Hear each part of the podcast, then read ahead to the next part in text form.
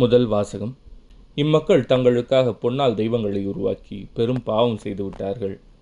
விடுதலை பயண நூலிலிருந்து வாசகம் அதிகாரம் முப்பத்தி இரண்டு இறைவசனங்கள் பதினைந்து முதல் இருபத்தி நான்கு முடிய மற்றும் முப்பது முதல் முப்பத்தி நான்கு முடிய.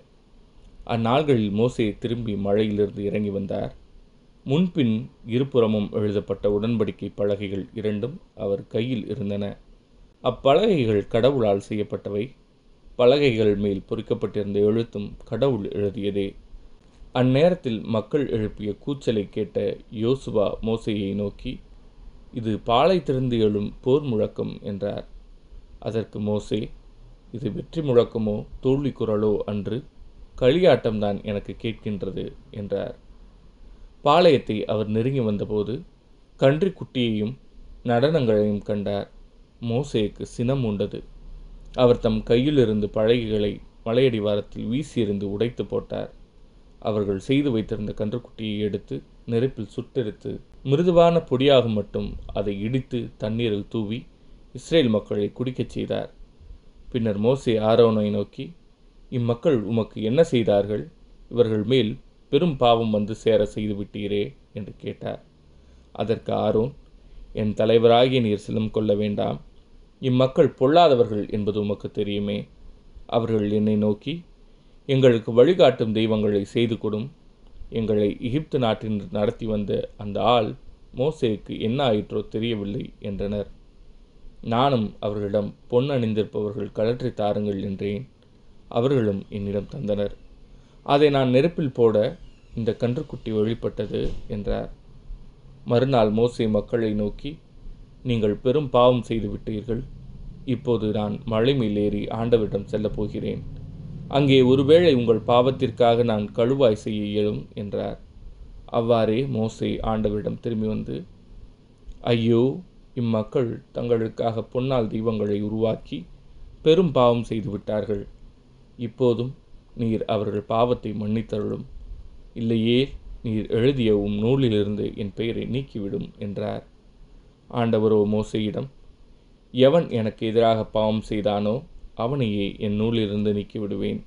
நீ இப்போதே புறப்பட்டு போ. உன்னிடம் நான் கூறியுள்ளபடி மக்களை நடத்திச் செல். இதோ என் தூதர் உன் முன்னே செல்வார். ஆயினும் நான் தண்டனை தீர்ப்பு வழங்கும் நாளில் அவர்கள் பாவத்தை அவர்கள் மேலேயே சுமத்துவேன் என்றார். இது ஆண்டவரின் அருள்வாக்கு. இறைவா உமக்கு நன்றி. பதிலுரை பாடல் ஆண்டவருக்கு நன்றி செலுத்துங்கள் ஏனெனில் அவர் நல்லவர். இஸ்ரேலர் ஒரேபில் ஒரு கன்றுக்குட்டியை செய்து கொண்டனர். பார்ப்பு சிலையை விழுந்து வணங்கினர். தங்கள் மாட்சிக்கு பதிலாக புல் தின்னும் காளையின் உருவத்தை செய்து கொண்டனர். ஆண்டவருக்கு நன்றி செலுத்துங்கள் ஏனெனில் அவர் நல்லவர். தங்களை விடுவித்த இறைவனை மறந்தனர். எகிப்தில் பெரியன புரிந்தவரை மறந்தனர்.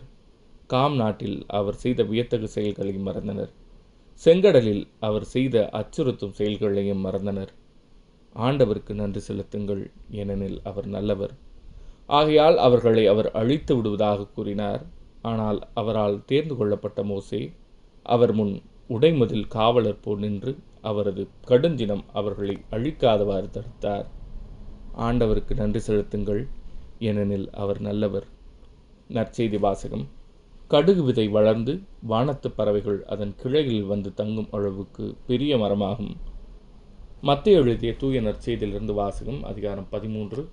இறைவசனங்கள் முப்பத்தி ஒன்று முதல் முப்பத்தி ஐந்து முடிய அக்காலத்தில் இயேசு மக்களுக்கு எடுத்துரைத்த வேறு ஒரு உமை ஒருவர் கடுகு விதையை எடுத்து தம் வயலில் விதைத்தார். அவ்விதை எல்லா விதைகளையும் விட சிறியது. ஆனாலும் அது வளரும்போது மற்றெல்லா செடிகளையும் விட பெரிதாகும். வானத்து பறவைகள் அதன் கிளைகளில் வந்து தங்கும் அளவுக்கு பெரிய மரமாகும். விண்ணரசு இக்கடுகு விதைக்கு ஒப்பாகும்.